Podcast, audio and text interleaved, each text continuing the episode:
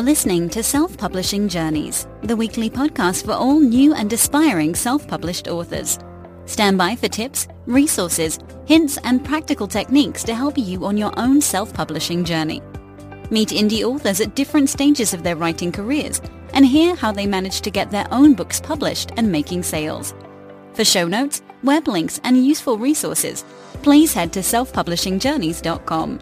Now, here's your show host, self-published author and digital marketer, Paul Teague. Hello there, and welcome to Self Publishing Journeys episode number 74 for Monday, the 31st of July 2017. My guest today is Meg Cowley, who was first interviewed in episode 3 of this podcast. That's over a year ago now, in April 2016. At that time, Meg was experiencing her biggest success in self publishing, having created a series of adult colouring books, which was selling very well at the time. However, the bottom dropped out of that market, and Meg had to do a very sharp pivot to set her writing career back on track. Prior to the breakthrough with the adult colouring books, Meg had written two young adult sword and sorcery novels and two illustrated children's books. She's now returned to writing fiction, but is still using her artistic skills to generate an author income. On the day that this podcast is released, July the 31st, 2017, it's actually three years to the day since Meg published her first ever book. So I started by asking the obvious question, how's it going three years on? Three years on, a lot has changed. Um, so when I put my first book out, I had no idea what I was doing and it was all about um, I just wanted to have a book in print published in the real world, and and so I, met that goal on July 31st, three years ago, and how wonderful! And, then you get bitten by the publishing bug. So I sort of delved into um, writing some sequels, um, and I ended up putting book two out about a year later, and again didn't know anything about publishing, didn't really, you know, it didn't happen. Um, I didn't really make any money. It was yeah, it was just out there and no one really cared, which is the way it goes unless you promote your books. Um, so I, I, ended up, which I think I touched on um, when I spoke to you last time, I, I, was ill and that's how I sort of stumbled into colouring books. They provided a really sort of therapeutic way for me to be creative and do something that was hopefully a bit more profitable.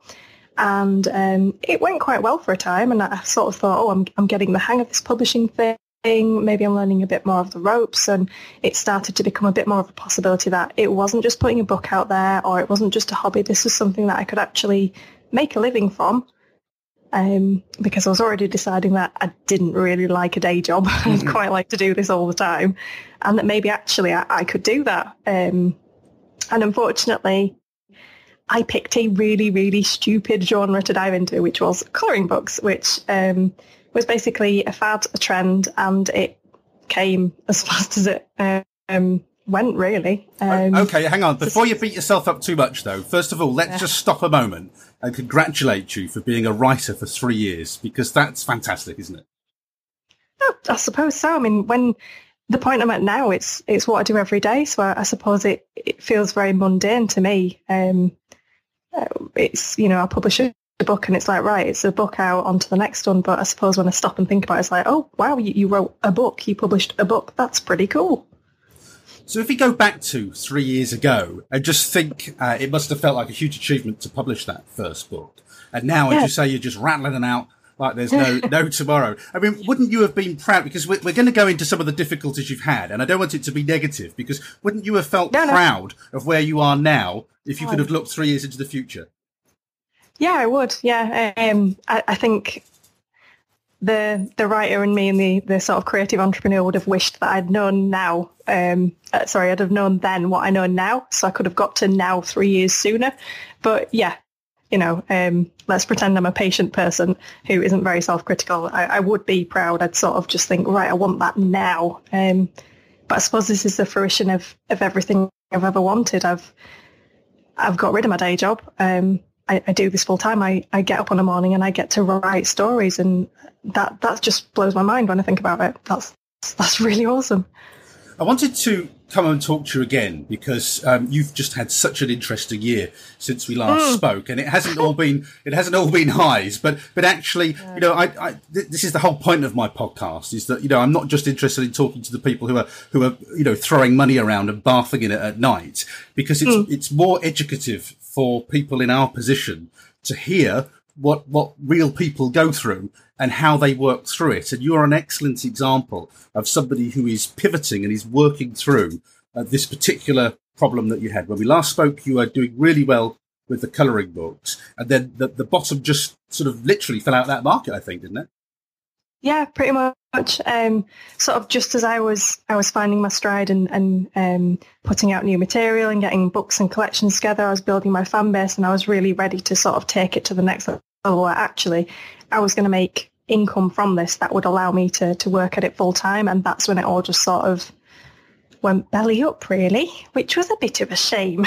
But you, so, were, doing, you were doing okay, sort of, Yeah, yeah, I was doing all right. Um, uh, yeah, by any sort of stretch of the imagination, I was selling books and people enjoyed them, which is kind of the point. But it just it kind of faltered just as it began, really. Um, it, it, I think that's that's the risk of you jump on a trend. Whereas the fiction that I'm now working on is a much more sustainable business model. It's got a much steadier supply and demand, basically, which is is a better business to be in.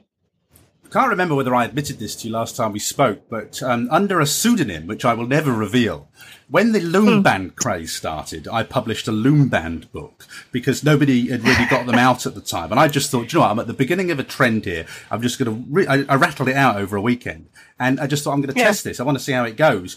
And, and I would, um, liken that to the coloring book phase. And, and my, what I learned from doing yeah. loom bands is that the minute you see well, loom bands or colouring books, as it was in your case, the minute you see them in the pound shops, you know that it's done. Yeah, pretty much. Because um, if they can churn out and sell a book for a pound, and my base cost is two pounds seventy-five, well, it doesn't take a genius to work out that it's not not really a viable business model. You, what what I ended up looking towards was okay. Well, I can't cater to the mass market. That's not who I'm aiming at. I'm aiming at a colorist who wants a quality, original illustrated product.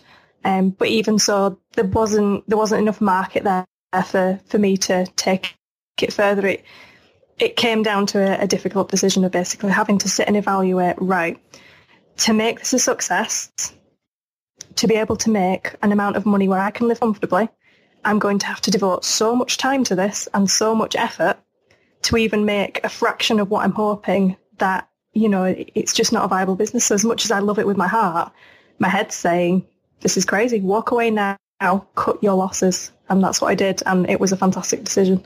Yeah, but it's very hard to do, isn't it? It's very hard when you've had success. You, uh, because when we spoke last time, you tasted success. You were you were making money that you could live on. It was exciting, and it's very hard sometimes to cut something loose. And uh, and it is a hard decision, but but you made it, and there must have yeah. been a lot of soul searching with that. Yeah, completely, because it it happened at a time where I had unexpectedly just walked out of my job. Um, and it was like, right, I've got to make a business of this. Um, oh my God, what do I do? I need money. I need money now. What, what can I do to make money now? Five minutes ago. And it's sort of, it was a really, really hard place to be because I had to really sit down and very honestly evaluate actually what can I actually do? What what can I not do? Um, and be really honest about my strengths and my shortcomings and, and what was realistic because, you know, I, I wanted to do all the things, you know, illustrate all the books, write all the books. And it's just like, well, no, if you spread yourself too thin, you're never going to really get anywhere. So you need to focus on, on one thing. Um, and I, I do know people who are still selling and, and making good money through colouring books and other related illustrated products. And, and that's fantastic. I'm really happy for them. But I just couldn't see that being viable for me and how I work. So it was, yeah, not a very easy decision, but it was a necessary one.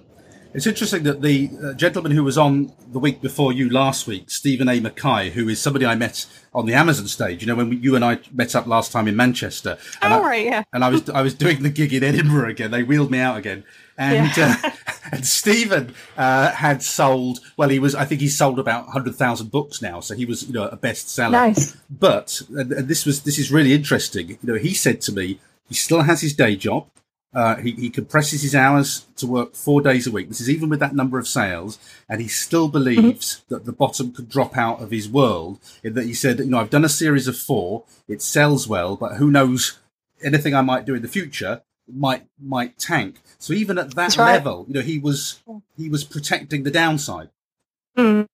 Yeah, I totally agree with that. I, I wake up and I, I check my dashboard. And I'm like, this could all just disappear tomorrow, and I would be screwed. But you can't live in that mindset. You've just got to get your head down and think, right, I'm I'm doing what I know and believe using the best information I have um, to be a successful strategy. I'm just going to keep applying that and hope hope it it'll work out. If it doesn't, well, hey, I'm back to square one. And if it does, well, I'll, you know, I didn't spend my time worrying. But yeah, it could drop out. It could not. Who knows? and the whole um, well, the title of this podcast is journeys and the whole point about a journey is that it ebbs and it flows we have days when we're happy walking and can walk forever and, and, days when frankly all we want to do is sit down you know it is it is a mm. journey and you've been on a really interesting one so far which is which is why you're here today again meg so okay what, what's it like then because you you had that thrill and you were on the cusp of that when we spoke last time. You've had that thrill. Most of us just look at our dashboard and, you know, a little bit of tumbleweed comes by and we think, right, okay, we'll try again another day. Whereas you had that, what must be an electric thrill of seeing those sales going up and staying up for a while and, and bringing in a oh. really good income. And then, and then it, and then it went down again. What, yeah. what, what, that's a roller coaster, isn't it? That must be hard to do. It sure is.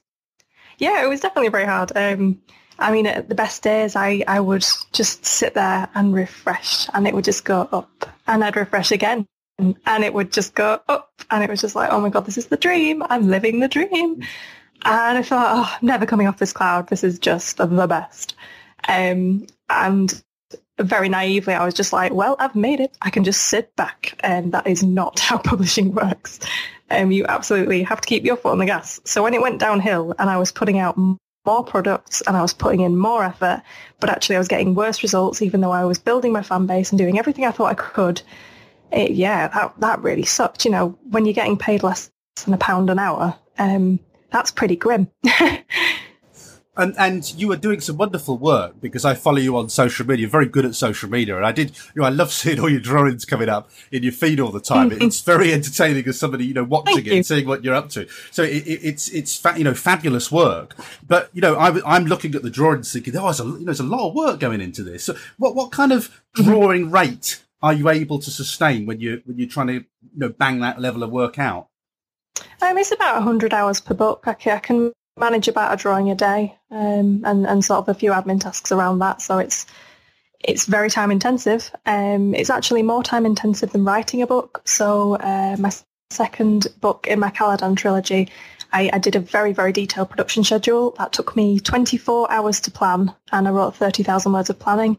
That took 81 hours to write about 80,000 words, um, fully edited. Um, that was from start to finish. So it's about 100 hours for a, a full-length epic fantasy novel, and it was sort of at least that to go into a coloring book. Um, so yeah, I mean, I, I, love drawing and I love writing, so it was it was not really a hard choice to flick from writing to drawing, especially when I thought, you know, there's a there's a marketplace here, but it does take a lot of effort, and if you're not getting the the return on investment, you know, what's the point? It's and, not a business; it's a hobby. Well, uh, yes, uh, well, absolutely. But these are hard business decisions that people have to make, and uh, you know, yours is such an interesting mm. story because you've taken it on the chin and you've made them, and um, mm. you know, and and pe- people do need to learn from that. You know, I, I constantly do it. I'm I'm going to reach a point with my books where I'm going to review, and, and I'm going to do the madness review, frankly, which is, am I mad doing this in terms of the hour, hourly rate? You know, is it time you gave it up as a bad job, or do you press forward? And I'm mm. sure you must have done that a couple of times by the sounds of it. Oh yeah, definitely. Um, yeah, it's been a constant and sense of reevaluate, reevaluating where I'm at. And after a change strategy, I, have, I had to just switch that voice off and, and crush it every time it spoke up because I wasn't earning money for a few months. I was investing in um, creating a sustainable income at some point down the line. But at that moment in time, I had nothing coming in and it was really, really hard to switch that voice off and go, just believe in yourself. You can do this, you know, trust in the strategy that you've got. The other thing we should say is that domestic life goes on, and we should congratulate mm. you because you've been married in, in the last year. So congratulations yeah, on that. You. But you know, but there's there's truth in that. In that, when people try to build an author career, you know, we have real life going on. I know, I know you've yeah. been ill uh, this year, yeah. uh, and and I know you've had illness in the past. Um, I know that mm. you, have been married this year as well. Uh, so so around trying to build this uh, this personal life, we're trying to build a professional life too. We have partners and other people in our lives yeah. Go big or go home, right? exactly. How do you find that? Because you know, here you are. I mean, you must be working a lot of hours at this as well.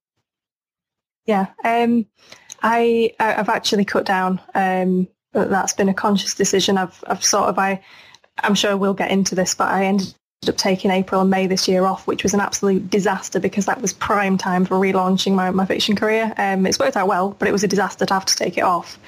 And coming back, I've had to say, hey, do you know what? You can't work 12, 13 hours a day, six, seven days a week. It, it's not healthy for you. It's not productive. And actually, you're doing yourself a disservice and more harm than good. You, you need a balance between that personal and professional life. Um, it's it's a good thing to be driven and it's a good thing to be disciplined, but you also need to be driven and disciplined in your time off as well. So I. Um, I don't. You. I think you've read my, my blog for 2017, where I've sort of laid out my yearly goals and, and personal development is, is is a huge part of that, and um, making sure I'm appreciating my fam, uh, friends, my family, um, my relationship. I'm fulfilling my personal goals as well as my professional ones. Yeah, I've got about four of your blog posts open on the screen. I haven't even said about those yet. I'm ready to dig into those in a moment or two. So don't worry, they're all they're all there, ready to go. Because this is this is what I think. Probably when you did one of these, I said to you, Meg, we're going to get you on again because we need to yeah, talk yeah. about this. And um, this interview's been quite a long time in the making, hasn't it? You know, getting it us, has, yeah, getting us in the same place at the same time. Yeah. So, um, so um, let's. Just, I just want to finish with the colouring books first before we move on. Do, you've got all the colouring books on your your Amazon author page still. Do, do they sell? Mm. They, there must be a little trickle still of sales from those. Yeah, a bit of an organic trickle. Um, it's sort of down at about 50 pounds or about what was that 60 70 dollars a month. Um, it's you know, it's a bonus. I, I've kind of written it off. I don't even consider it. Um, I actually probably am now regretting not setting up a new pen name to relaunch my fiction because frankly, it messes up my um, how tidy my author page is on Amazon. So as a business decision to to relaunch my fiction under the same name that I published everything under before is a bit mm, it's a bit frustrating now. But what's done is done. But yeah, they sell a bit. Well, you, you have reassured me with that because you probably um, heard me chuntering on about um, my thriller name, Paul J. Teague, my mm. non-fiction, which is, uh, was it P. Teague, and my sci-fi YA, which is Paul Teague. I think that's right. I, I, I can't even remember. But I, I, I, put them all under separate titles and, and worried yeah. about that, thinking, you know, is it better to have them all yeah. in one place? You've definitely found better to have them separate. Um, I, in hindsight, I would have put them separately because what you get is on your author page, you get um, people who like this author also like. Now that was corrupted and sort of polluted with lots of colouring book authors for um, the first, at least the first month or two of, of reading the fiction because, of course, Amazon was like, this is what these people also buy, which is totally fair enough. But it also pollutes my um, list of published works. So it's, it's very sort of muddled between my fiction, which is, um, I'm really trying to create one distinctive brand um, and colouring books, which is it just feels all over the place, which is like just amateur 101. I mean, maybe you can get away with it with um, like professional non-fiction like you're doing and some fiction, but with the balance that I have, it's probably going to take me a while to sweep my colouring books down the list and off the first page. could could you relaunch under a, a different name? Would it would it just mess things up too much now? Yeah, I'd have to start again, and that would really suck. Mm-hmm. It, it, uh, this is, yeah, I'm, not, I'm, not, I'm not starting this again. it's no. kind of working. I'm not going to break it. But, um, what, but, what, you're alluding to here is this concept of also bought, I think, isn't it? Which is quite a big mm-hmm, thing yeah. on Amazon now. Could you just, for people who don't aren't yeah. aware of that, could you just talk us through also bought and how that works? Yeah, sure. So once you register a certain number of sales on your Amazon book, um, it's somewhere between 50 and 100, I think, you, your also bought start generating for that product. So it tells people who visit your product page, oh, if you liked this product, people who bought this or looked at this also bought or looked at such and such a product. Um, so it does that on product pages. So there's no crossover there with my colouring books, thank goodness. But on my actual author Amazon Central page, um, it, under my profile picture, it does list a lot of colouring book authors, which when I sell enough fiction authors, that will be replaced by, um, you know, those. But it's something to bear in mind that you want people to to have um, those links to your page and, and links to other people's pages because it sort of it helps you um, cross pollinate traffic with other authors basically. Okay, now let's start to dig into these blog posts that you wrote because I think possibly the mm-hmm. first one that caught my attention. I mean, I do, you know, I follow everything you do online, like a nice stalker, like a friendly stalker, you know, in a nice way. But um, yeah, you're one of my favourite stalkers, Paul. It's great. Oh, that's good. That's good. But, you know, I'm always there looking, thinking, oh, is it time to interview? Is this a person I should interview? So um, it, it is done in a nice way. But um, 8th of November 2016, your yeah. blog post, I have no job. Now, what is it, Meg, with you and jobs? What is it? Because you don't seem to like them, do you? No, I don't like working for other people. I've figured it out. is that is that the problem though? And and that presumably is what makes you and drives you as an entrepreneur. Yeah, completely. Because I don't want to have to work for someone else. I I like doing whatever I want to do all day, um, which means that I need to make money doing that so I can pay the bills to allow me to do that every day. Um, but basically, what, what happened was um, I, was still at my part-time uni job um, a year later. I hadn't quit because I was going to make a go of this author thing and it was going to be great and it was completely tanking, which was not so great.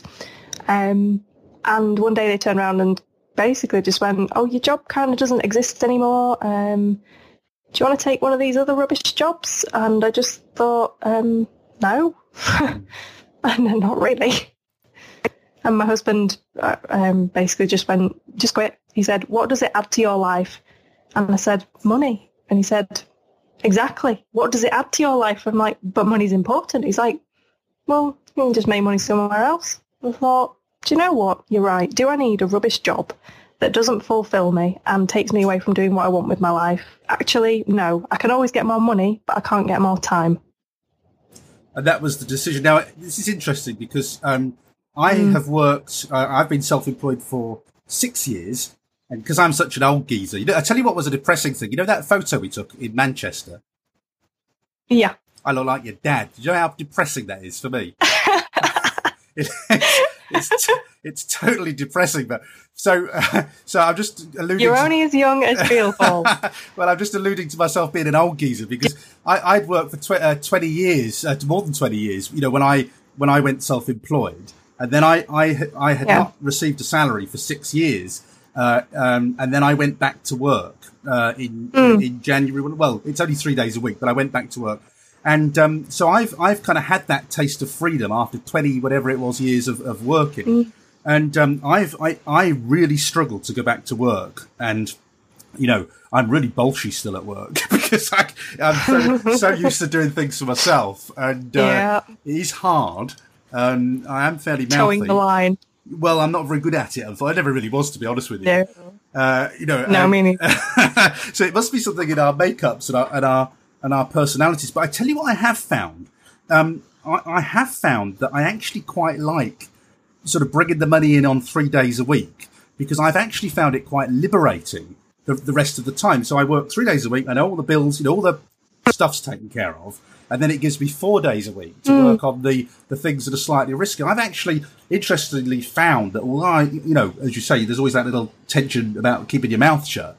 Um, I, I, found it quite liberating, you know, after the constant sort of trying to keep the wolf from the door um, of, yeah, six years that, that was completely the opposite for me. Really? Yeah. Um, I found, and I only realised it when I quit, and when I had that safety net completely taken away and that comfort zone, I realised that actually I had just been coasting along. I hadn't really been trying my best to make this a viable business. I'd just been basically doing a hobby and calling it a business, which is not the same thing. And it, was only when I had no job and it was like, right, you actually need to get off your backside and make some money and make a success of this. I thought, wow, there's hundreds of things that I could have been doing all this time to make this successful. So I, I found it, of course, it's that comfort zone that you've got the money there, that's actually a bad thing for me. So you thrive on the fear. That's interesting. You see, because the fear, uh, mm. I think, uh, you know, it's di- different personality types, isn't it? Yeah. I like to know yeah. that the cash is in, and then um, oh, so do I.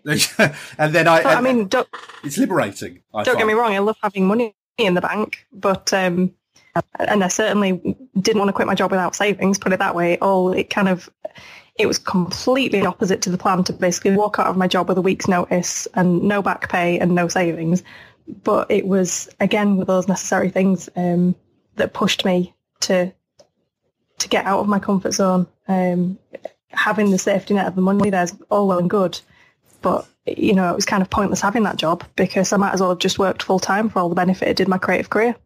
That, that that's interesting. So the other thing I did learn about six years of self employment is that I would work, mm. I would walk away, you know, on the drop of a pin because I know mm. I know that I can make money out of nowhere now. Of course, isn't it? It's a good thing to know. You know, I mean, I mean, I was a long time working, you know, 20, 20 odd years. And um, you do, um, when you lose the salary, it is like, um, you know, sucking off a baby's bottle or something. You know, it's like somebody pulls the bottle away and, and, and then you think, what am I going to do? Oh, it sucks, doesn't it? Yeah, it's yeah, very, where's, it's very the scary. money? Why is my bank account not going up? Yeah, it's scary, isn't it? At first, I, I had yeah. panic attacks uh, uh, a lot, a lot when I mm. when I when I went, and um, but then over the the six years, um, you grow in. It's really interesting being an entrepreneur. You grow in confidence, I think, knowing that you can spin cash out of nothing a lot of the time. Mm. Do you feel that way no. yet? Have you got that confidence yet? Um, no, but that's that's kind. Of, it's um, partly it's the fear of it's all going to disappear tomorrow, which I don't think ever leaves you, and um, partly it's because um, because I had to take the months out sick this year, um, things have started dropping off, and, and yeah, now I've got that anxiety of, oh my god, can I get can I get those plates back in the air? How do I do this? So you don't regret leaving the job, even though it doesn't sort of solve it doesn't solve loads of problems for you, but you don't regret it. I take it. No, it's completely crazy, um, and and I hoped in my blog post that you know it wasn't a complete mistake, but yeah, it, it's probably going to be one of the defining moments of my life, walking away from that. Um, I, I, seem to be having one of those years where crazy things happen, um, and not necessarily good things, but it all turns out for the best, which is, I, I guess, kind of serendipitous. So after that, we move on to your, your 2016 review, and I, I love reading these reviews. uh, I tend not to have the courage to write one, but I do love reading. it was uh, yours and Ron Vitale's. Do you remember Ron's? Yes. Oh, yeah. I speak to Ron regularly. He's lovely. Hi, Ron. Uh, great review, wasn't it? Uh, uh, brilliant review. Because when I read Ron's, I thought I've got to get you on, Ron. We've got to talk about this. Uh, so yeah. so honest. Um, yeah. You know, so much honesty. Don't we? Don't we benefit as a community from people being honest and not bull- bullshitting? Excuse my language, but um, yeah, it, doesn't it help? We're not all six-figure authors, and that's completely fine. We all have crap times, or we can't sell books. And you know what? One day we'll get there, but it's all right that it's not right now. Yeah, absolutely. We'll be class of 2014 or whatever it is. That's what there I. that's how I view it. Hopefully, we'll all move up there yeah. together, and obviously, some of us will fall by the wayside as we go. But uh, there'll be a group of us. We'll be the Joanna Penns of next year or three years' time or whatever it is. There you go, Michael Anderle. I'm coming for you. yeah, these guys are amazing, aren't they? They're just incredible. Oh, legends, yeah. They are amazing. Um, now let's go to this 2016 review. Then this 2016 year review. Mm. There's lots of pictures there of you, and it's very much colouring books. As you, you know, yeah. it's art. Well, because I when, when you transition, when you drop the colouring books, you did for a while move into uh, into artwork. You were doing sort of portraits of people and things like that. Um, mm. Was that sort of a when you were undecided? Was that a transitional period? What, what was happening there?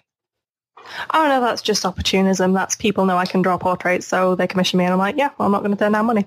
So I did some portraits, um, and again, it just helps keep the bank account ticking over. It, gives me money to put back into editing my books, things like that. So yeah, it's just if the commission comes along, I'll take it, offer in.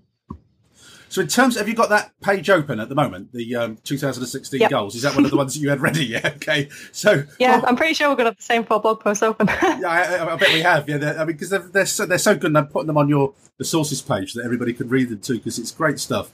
Um, so, is it painful reading that reflections of 2016, or, or you know, what did you take from that? Um, I was probably a bit more self-critical than I ought to have been, but it, the core of it is there. You know, I was I was berating myself because actually I had self-sabotaged my own mission, which is ridiculous when it, it, when you think about it. But yeah, I totally did. So it was a stern talking to myself to up my game.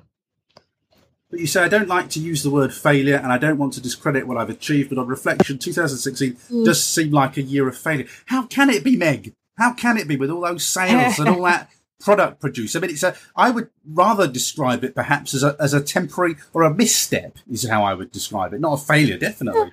That's kind. Um, I, I suppose it seemed as a failure because I knew deep down that I hadn't done my very best, and to me, that's failure. But what more could you have done? You worked your socks off during that year. On the wrong things. Working hard is different to working smart. Oh yes, I know, but that's easy when you've when you've you know got it the wrong way round. uh, uh, but don't you think though? You see, you're, you're, going to be all the better for that because you've learned from not theory, you've learned from practice. And doesn't that make the lesson better? Yeah, no, completely. I I, I didn't waste a year of my life, but um, I, I, perhaps wasted the potential of a year of my life, and that's a big price to pay, and I won't make that mistake again. Oh, I think you're very hard on yourself. I do. I, I, I mean, see, but it's because I want the. I want. I, I know exactly what I want, and I want to get there as fast as I can, and I. Yeah, I don't want to hold myself back anymore. But then the, the great thing, uh, one of the things about writing um, non-fiction, um, I, am my, one of my most best-selling books, even above the fiction, is my Facebook um, guide that I've done, and um, and I don't even want to sell mm. that. I'm not interested. I don't. I don't want to sell that. It was just something that I did as an exercise because I could and because I knew hmm. about SEO and things. So, so I'm at the moment, the thing about Facebook is it changes every five minutes, and and it just drives oh. me spare. Uh, oh. and, and, so I'm sort of thinking, you know, stop it, Paul. I know, I know it makes us stop it. Um, but you see, mm. because and when that book is out of date, so I haven't updated it since 2016. It's dead. It's like a cabbage rotted on a supermarket shelf. But your drawing books yeah. are an asset for you, regardless of you know what happens and and the fact that you've got fewer sales now. You have created mm. an asset which you could still sell in 20 yes. years' time. Exactly. So there's a body of work there now. There's a portfolio of at least 100 drawings that I've got. And I'm sure in the future I'll find some way to repurpose those. But for now, that's sort of dead in the water. It's it's like right, that's that's something to put aside. If I can use it in the future and monetize it in the future, fantastic. If not, well, you know, it was fun while it lasted. But yeah, I, I do agree. I'll I'll keep my colouring books there, um, selling just because why not? Hmm. And whereas my Facebook book will have to be taken off, and that's it. It was, you know, it was it made a bit of money like mm. your colouring books when it was there. Now it doesn't. Then yeah. it's hard luck and it's wasted. So I, you know, I do think you've got to you've got to put that into context because yeah. with, with, art you are creating assets. And for instance you could strip out those images you could create uh, cards you know uh, you know birthday cards gift cards things like that. Um, there's all sorts of things you yeah, could potentially do I did explore that. Um, I explored a lot of options to see if I could diversify my income streams using the same portfolio of art. And it's basically just too much work for too little reward. Um, the way that we consume art changes so regularly. Um, that you kind of really have to be on your game to, to keep a pace with that and keep pumping out fresh material um, in the hottest trends. And it's just really, really hard. It's it's a lot easier to write a book that people will read now because they like epic fantasy and in a hundred years' time. I think that you're very um, tough with yourself. Um, I thought I was tough with myself, but I, I heard you. Yep. Um, and, uh, uh, but um, do you not think that perhaps you ought to be a bit kinder to yourself? Uh, because you know, I, I, I think you know, it's three years, three years since you published your first book. You've got an amazing body of work behind you. You are surviving as a self-published author. Um, you're living the dream. You don't have to go and do. Was it Tesco? I think you were working at when when when you were there. You're not doing that anymore. Every little helps. exactly. But nope. but, but are you not? I know I know you're not living the financial dream, but you know, isn't do you not need to pat yourself on the back for, for, for getting this far and lasting this long? Um, I guess so. I one of my big focuses this year is is sort of the, the personal aspects and I am trying to be kind to myself. That is a massive, massive focus and recognise that I am doing things well and that I am succeeding and I am getting there and and being sort of um, maybe it sounds a bit sort of, hippy dippy, but you know, being present in every moment and, and being very grateful for everything that I have in my life and, and you know, on a day to day basis, I'm really, really happy. I'm, I'm very grateful and thankful because I, I live a very, very fortunate life and I get to do what I love. So yeah, from that point of view, um, I'm not, not so harsh on myself, but you know, I do want the very best of myself. I know what I'm capable of. Um, so I absolutely am not going to cut myself any slack in going and getting it, basically.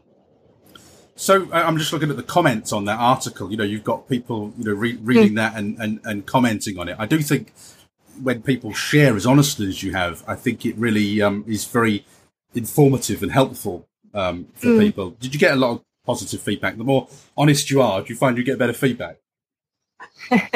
yeah, definitely. Um, yeah, I've been quite honest with with sort of what's not gone well this year with my illness and stuff. And to be honest, the the more I've reached out, the more people have, have responded, and I've made some absolutely fantastic friends this year just by reaching out. And yeah, um, we it, what what are Jo Cox's words? We have far more in common than that which divides us. And I think by being ourselves and not being pretentious, um, we can make a lot a, a lot more friends that way, and um, it's beneficial for everyone. So let's move on then to your creative roadmap for 2017, and mm-hmm. and so you're, putting the 2016 behind you, and yep. you're coming back reinvigorated. Do you feel reinvigorated by your plans? Yeah, completely. Because I I basically just scrapped everything. It was like, right now I get I get the chance to start from scratch. That's quite an exciting thing, and sort of think about right. Well, what career am I trying to build? How do I get there? You know, um, talking sort of one year, five year, ten year terms. Where do I want to be? You know, big wild dreams. And all right, where can I actually get to in the next twelve months? You know, realistically. So it's quite exciting to to think about that you started writing fiction. Strangely, that was the first thing you started to write, and your books looked mm. fabulous. Mm. I think you got two books when we last spoke, if I remember rightly. Two, two in your yeah, um, two. your fantasy yeah. series, hadn't you? Um, yeah. I think. And and I think had you done the covers? I think as well. Yeah, no, I, yeah, I did the covers for them. Um, which part of my business strategy this year was to completely rebrand. So again, it was being very sort of heartless and business minded. It was right out with the old, in with the new when you sat down then and looked at the pluses and the minuses, you were fairly sure you were going to return to the fiction. Um, mm-hmm. So, what what was your what was your game plan, your strategy as far as 2017 was concerned? Then, write awesome books, sell awesome books. Is that it? In short, very much. Um, yeah, I, I, wanted to really make a dent in building a, a portfolio of high quality fiction with great covers, um, with great writing, great blurbs that I could really build a, a substantial fan base from. Um, so again, sort of coming back to that subscriber list, um, most important thing for us to have is, is a direct link with our readers. Um, and I wanted by the end of the year to be earning a full-time income, um, selling really sustainably and, and writing um, sustainably as well. So when you came back to those two books that you'd written, um, I know you mm-hmm. immerse yourself in podcasts and learning all the time as well. Yeah. Was there any was there any need to sort of come back to them to refresh them, or did you reskin them with a cover and, and then work on the third book? Um, I ended up book two pretty much stayed the same. That just got a new cover. Um, book one got a new cover and several rounds of editing. Um, I it was it's my first book um, it's the first book I ever wrote. I am under no illusions. It's probably going to be the worst book I ever write because hopefully you get better with each one you do. Um, but that also means that I have to work a lot harder for um, it to be the best that it can be because realistically, if people read that book and it's not good enough, they're not going to read the rest of the series. It doesn't matter that I think book two and book three are absolutely amazing and they get five star reviews and my readers rave about them. If people aren't going to get past book one, none of that matters. And I am actually seeing disappointing read-through rates at the moment. So it's like, right, I've done that re-editing, that recovering, I've got a new blurb. Is there anything else I can do right now to make that better? So it's it's it's hard because you want to get to a point where that project is done and you bin it and move on. Um, but I think that book will probably until I've got two series out, be the one that I come back to because that's the one that's guaranteeing me some sales, some read through and, and the start of that sustainable income. And interestingly, with the Tainted Crown, you've gone for, mm-hmm. uh, well, for Kindle at least, you've gone for a 99 pence stroke cents uh, yeah. price label. Now, this is interesting because I've, I've gone perma-free for a long time. I'm actually just moving into price now because um, I'm, I'm okay. become aware of read-throughs. Um, and, yeah. and that's very much interesting me at the moment. So tell me mm-hmm. about your pricing strategy. So it's it's difficult because there's several options and you don't know which one's right basically. You you, you can't ever road test them all at the same time to see which one is working. Um, so you can do book one as free and hope that you get a ton more readers picking it up because it's free and then reading through the rest of your series. Um, you can put it at 99 cents and sort of that kills off the freebie seekers. But again 99 cents people take a punt on it. And again you, you're relying on that read through or you can go for a higher price book one and you will definitely not get as many people picking it up because it's more of an investment. Um, but then the quality of reader you get will probably be better because they've paid two ninety nine for it or whatever. They're probably going to stick with you through the series. So it's a really sort of fine line of trying to figure out, well, actually, which is going to give me the biggest reader funnel to get people into that series. And I felt like for um, a, a relaunch with one, two, three books out that I didn't want to go free um, because I don't believe free works anymore. Um, but I didn't want to go fully paid, so I thought 99 cents. That's that's a nice sweet spot. I'll try that, and it has worked. And does it create that constant um, funnel of people buying? And are you putting them on, um, you know, what special offers? Are you doing deals on them as well to, to generate that action? No. So again, this sort of comes with having the time off. I've I axed basically all my promotion um, ideas really for, for two months. It all just went on the shelf. So it's sort of now I'm sort of picking up the pieces, which unfortunately things have lost quite a bit of momentum. Um, so rather than keeping building, I'm now trying to get back to where I was. Um, but next month I'm going to run run a perma free, uh, sorry, run a five day free deal on book one. Um, might not use all five days, I'm not quite sure yet. And I'll, I'll run some ad stacking with the likes of you know Freebooksy things like that. Um, and I'm hoping that will give significant boosts to book one and I'll get some read through and visibility for the rest of the books with that.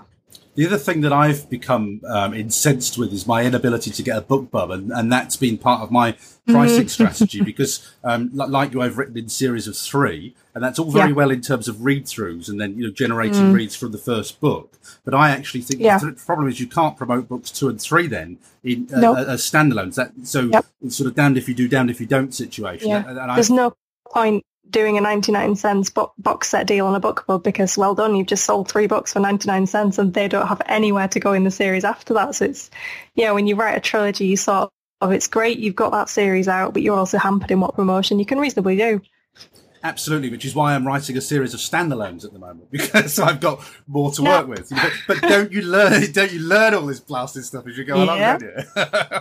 you do, but also the, the the reason I finished the the Tainted Crown series was because the worst thing you could do is start a series and not finish it. So either way, I was committed. I had readers out there. I needed to finish it. So it's it's probably a good thing that it was free books because now it's done um, and I'm moving on. I've got two series now starting, and one of those is open-ended standalones, um, and that's co-written, and one of them is going to be about 24 books long. So I'm really in this for the long haul.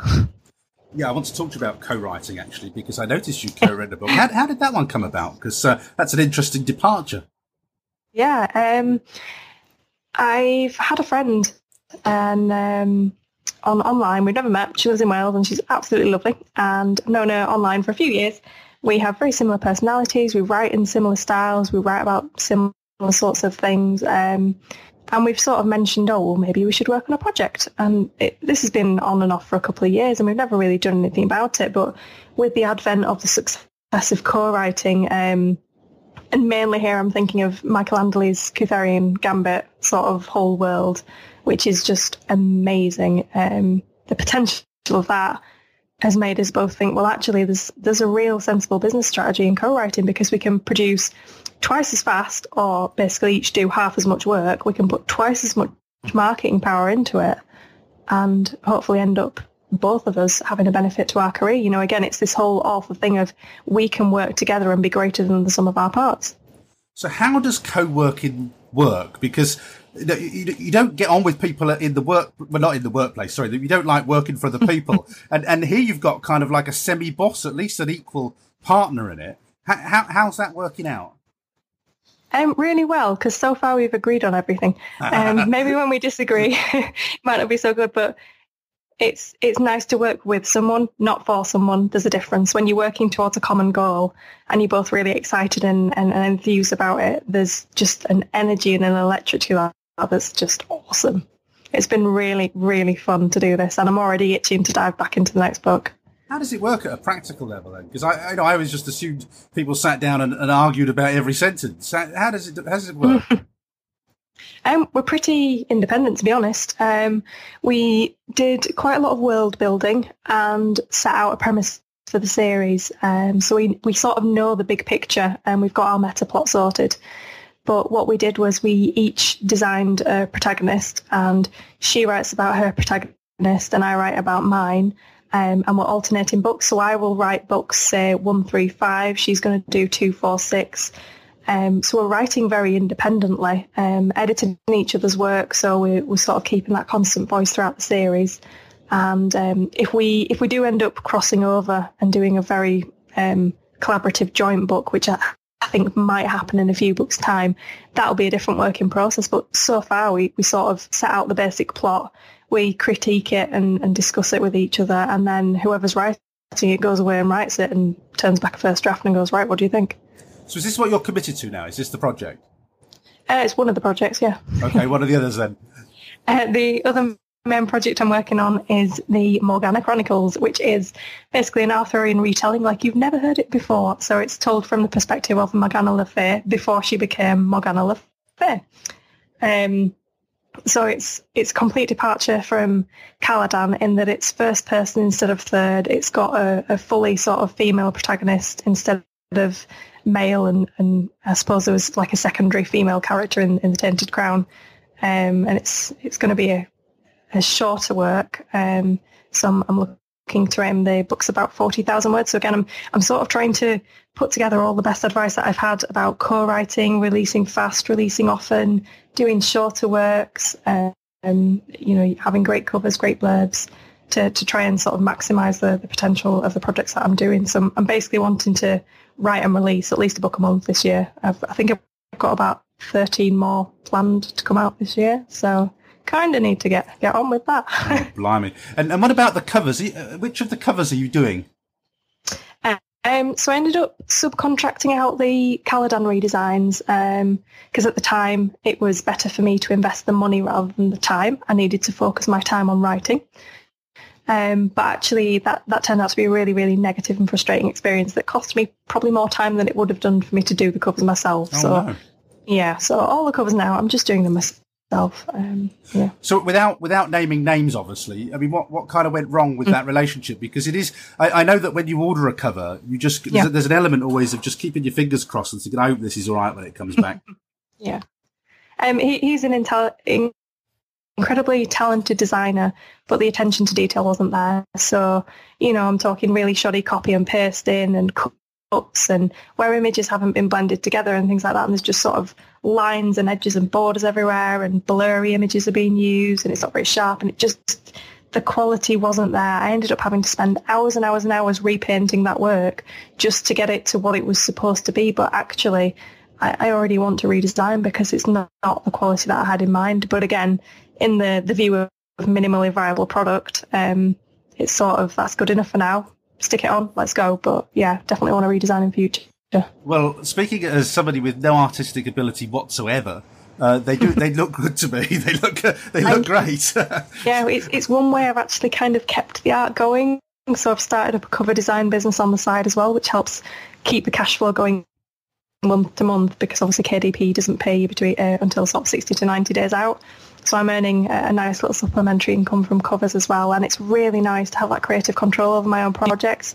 Um, I'm pretty confident. I know I'm not the best cover designer. I will be one day, but I know what makes a good cover for my subgenres. And, and it's great to be able to deliver a cover that hits everything that I want it to hit. But, but this is interesting, you see, because this is how I ended up going back to work three days a week. Because um, what I found mm. is that I couldn't make the money from the writing, hopefully later, but not now. Uh, and and I was ta- I was doing other work for you. It's covers for me. It was um, teaching and corporate stuff to training. And then mm. when I when I got to a point where I figured out that you know what I might as well just do three days a week because I'm kind of doing this already, and then that takes care of the yeah. money, and then I can work on the writing for the rest of the time. And and, and so what I ended up doing is uh, effectively is, is, you know dividing off the the kind of this is the work, this brings in the steady income, uh, and then and then the bit that's a bit of a punt really, which is always the writing. It's always a bit of a punt that that yeah. bit because we um and do, do, you think that that's what might happen to, to you here that you see because you're always going to get cover orders, aren't you? That's going to be a, a steady mm. little business. In many respects, it's it's easier than writing the books. Yeah, I kind of realised that this week. I was like, well, I could actually just make more money doing covers, um, but you know that's active income. I've got to get a commission, go and do it. I get paid once. You know, we create a book. That's our property for the rest of our life. Plus 70 years, it's earning royalties for, you know, a long time. So it's it's sort of the cover's instant gratification, but the fiction is that long-term career investment. So in terms of your time management, then how yeah. how much of your week is going to be spent? Do you think um, you know selling and making covers for other people, and then how much do you think then is going to be um, writing? I generally spend about an afternoon a week on covers. Um, if I'm stacked out with my own covers, maybe two afternoons a week. Um, I spend most of the mornings writing and the rest of the time is, is sort of admin, marketing, training, things like that. And I think you're quite an early riser, aren't you? I'm sure I've seen you on Twitter at a ridiculous time of the morning, mm. like me. yeah. I'm I'm getting better at that. I um, actually went to Turkey last month, and because of the time difference, I was waking up at six a.m. British time. So when I came home, I just kept getting up at six a.m. Um, so I'm I'm sort of again, it's that balance of personal time and working too hard and trying to cut down on the 13 hour days. So today I got up at seven and I went for a jog um, and sort of eased into working at nine. So I'm thinking that might be a sensible way to sort of keep the, the personal health up, um, to get up early and, and do my exercise early in the morning and I'm still at my desk bright and early. Yes, absolutely. Yeah. So, um, in terms of writing, then, do you work to a, a word mm-hmm. count at the moment because you're you're going for the rinse and repeat method, which is to get them out, you know, keep them a reasonable length and get them out fast. What what, what are you yeah. writing a day? What's your kind of target? Um, I'm again, I'm, I'm sort of still getting over the being off for two months. Um, writing is well, it's like an exercise for the brain. Um, if you don't use it, you lose it. So before I was ill, I was writing 3,000 words a day comfortably. I was looking to up my goal to 5,000 words a day. Um, since I've started back, I'm, I'm sort of struggling to hit the 3,000 words a day, but I'm not be- beating myself up. There's enough flexibility in my deadlines to allow for a bit of slack and to sort of give me time to get back up to that that 3,000 words a day. Um, ideally, I want to write 50,000 words a month, um, so NaNoWriMo basically, um, which is sub 2,000 words a day. So it's you know it's doable. It should be achievable. Yes, yeah. And then um, yeah.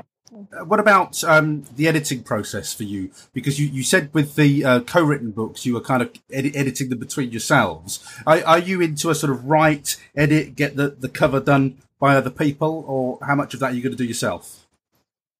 Uh, so covers are going to be done by me, just because I, I I was hoping to subcontract that out, but I need the control over the projects to, to know that they're going to be the best that, that they can be, basically. Um, as for editing, um, had, at the moment, I generally tend to edit with other writers. So, you know, I edit their work, they edit mine. Um, it's more born out of budget constraints more than anything. And my final check is a, a, a lovely proofreader from the USA. I've used him since since the beginning of the year, and he reads everything for me now. Um, he's really good, gets everything back to me super fast, um, and and yeah, it's really nice to have the same pair of eyes going over everything I write.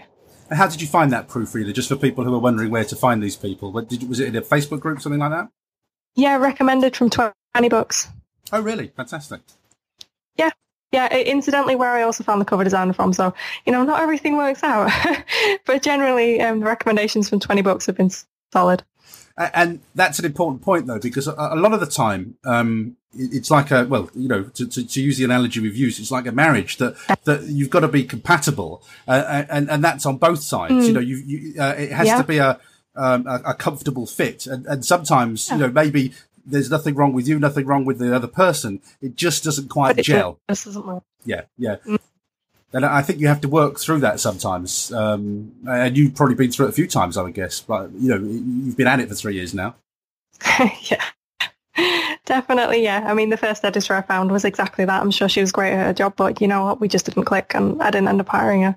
Yeah, absolutely. So um, yeah. you could, I think, and I think, I think, you know, people listening to this who haven't done it before could learn from that. It's really important to get the relationship right. When you do, Completely. it's like a marriage, isn't it? It's fantastic. Yeah, Oh yeah, I, I'm really happy with with the people I work with now. It, it's awesome, um, definitely. And the more money I make from it, the more I can invest back into my projects and and start working with, um, you know, more professionals. So that, that's going to be good. The the other thing that you you do is you immerse yourself in the the sort of networking and, and network building side of things. So you mentioned the twenty books to fifty k. Yeah. I mean, uh, you say immersing. I'd say procrastination, but we'll go with immersing. That sounds more professional. but, but but you're active in networks, and, and yeah, and, and every that's day. a good thing, isn't it? I think. Yeah, it helps keep the, the finger on the pulse because our business changes so fast. I mean, every week, what's Amazon done now? Is it page flip? Is it a new KDP dashboard? It's oh, you know, toss a coin. Amazon has Amazon changed something this week? Yes or no? What's it doing to my bottom line? Um, I wouldn't find half that stuff out if I didn't network every day. And it's great to find new friends and be able to help other authors and learn from people who are ahead of me in the game. Um, yeah, it's awesome. So would it be fair to say you're getting most value from that 20 books site? Is that the best one at the moment, or are there others you could recommend? Uh, pretty much, yeah. 20 books. The, the people I chat to every day are the people out of 20 books. Um, I'm in the SPF groups as well.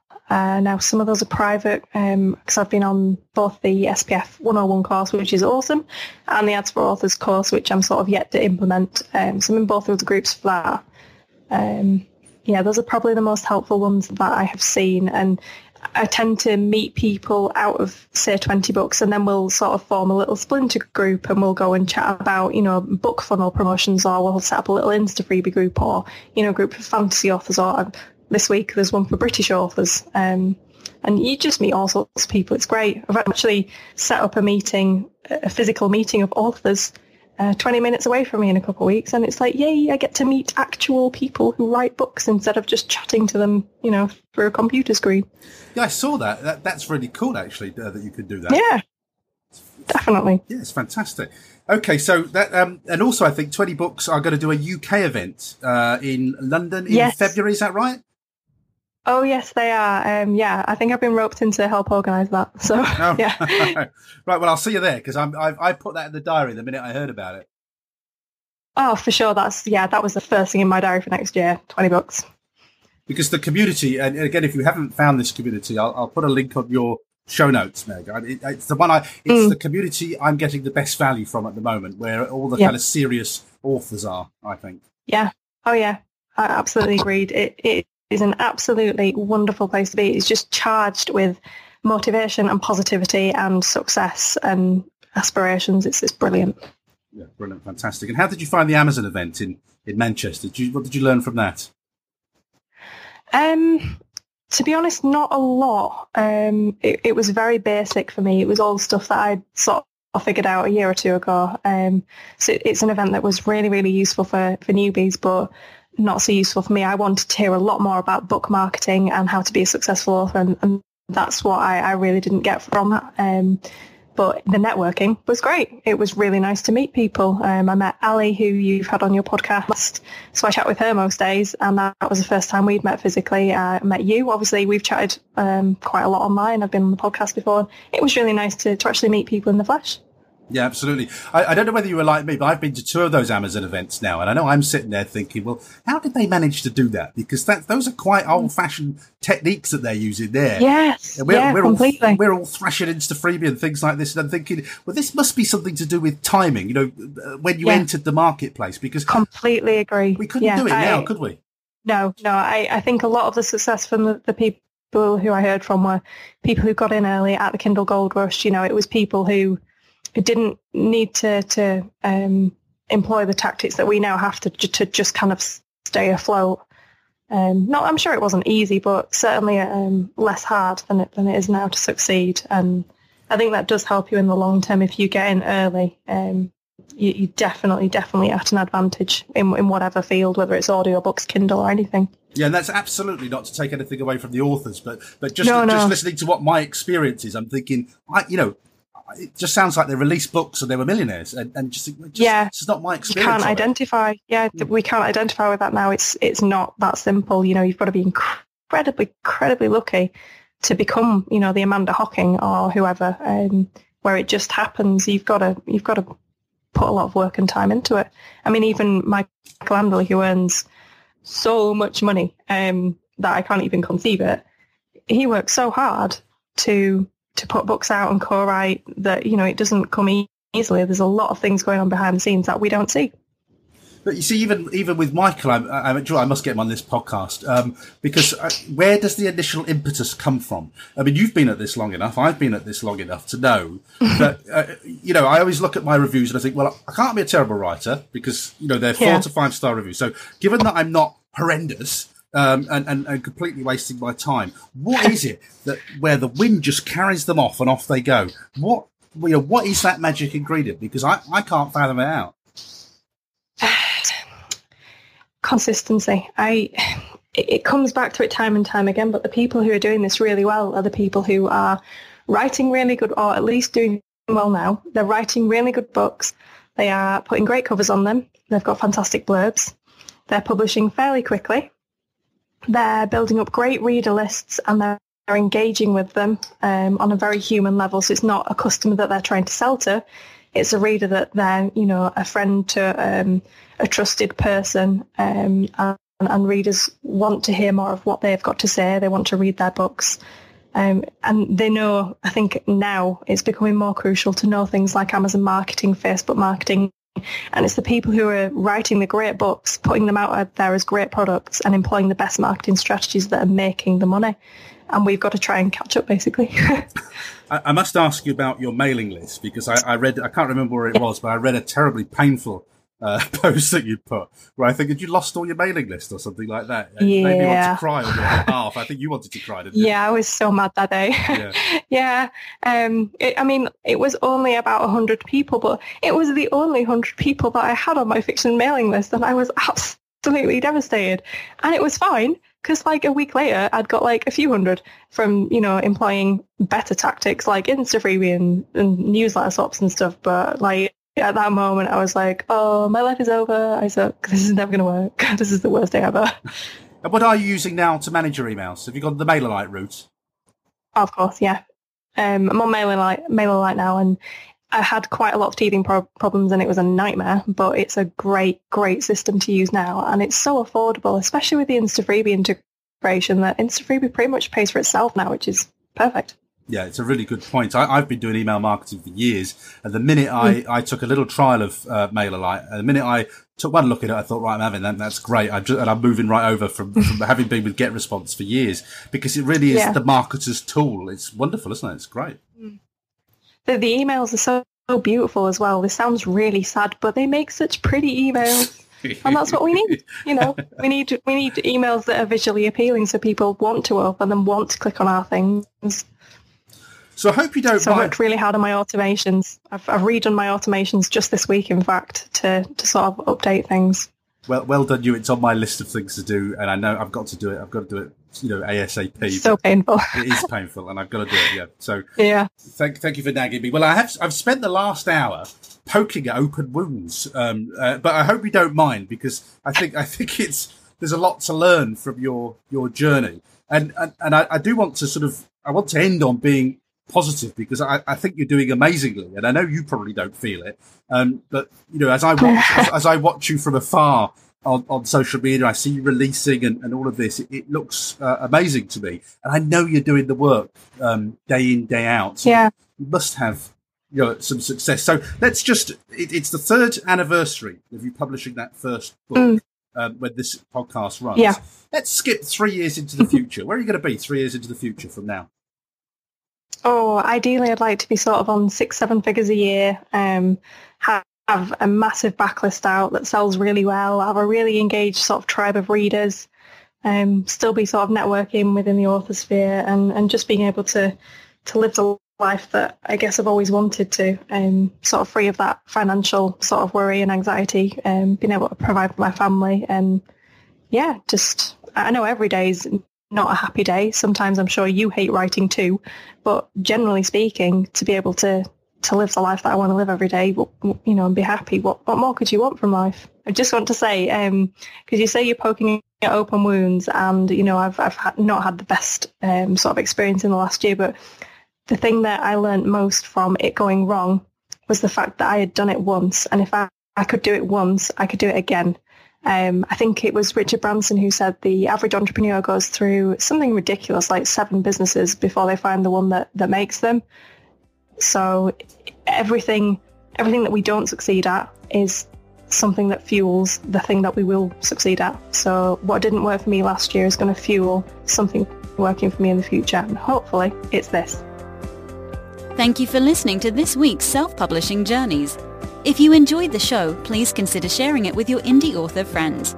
Or you can leave a review on iTunes, Stitcher, or whichever podcast directory you use. In the meantime, you'll find previous interviews and all the show notes at selfpublishingjourneys.com. Thanks again for listening. We'll have more great self-publishing tips for you next week.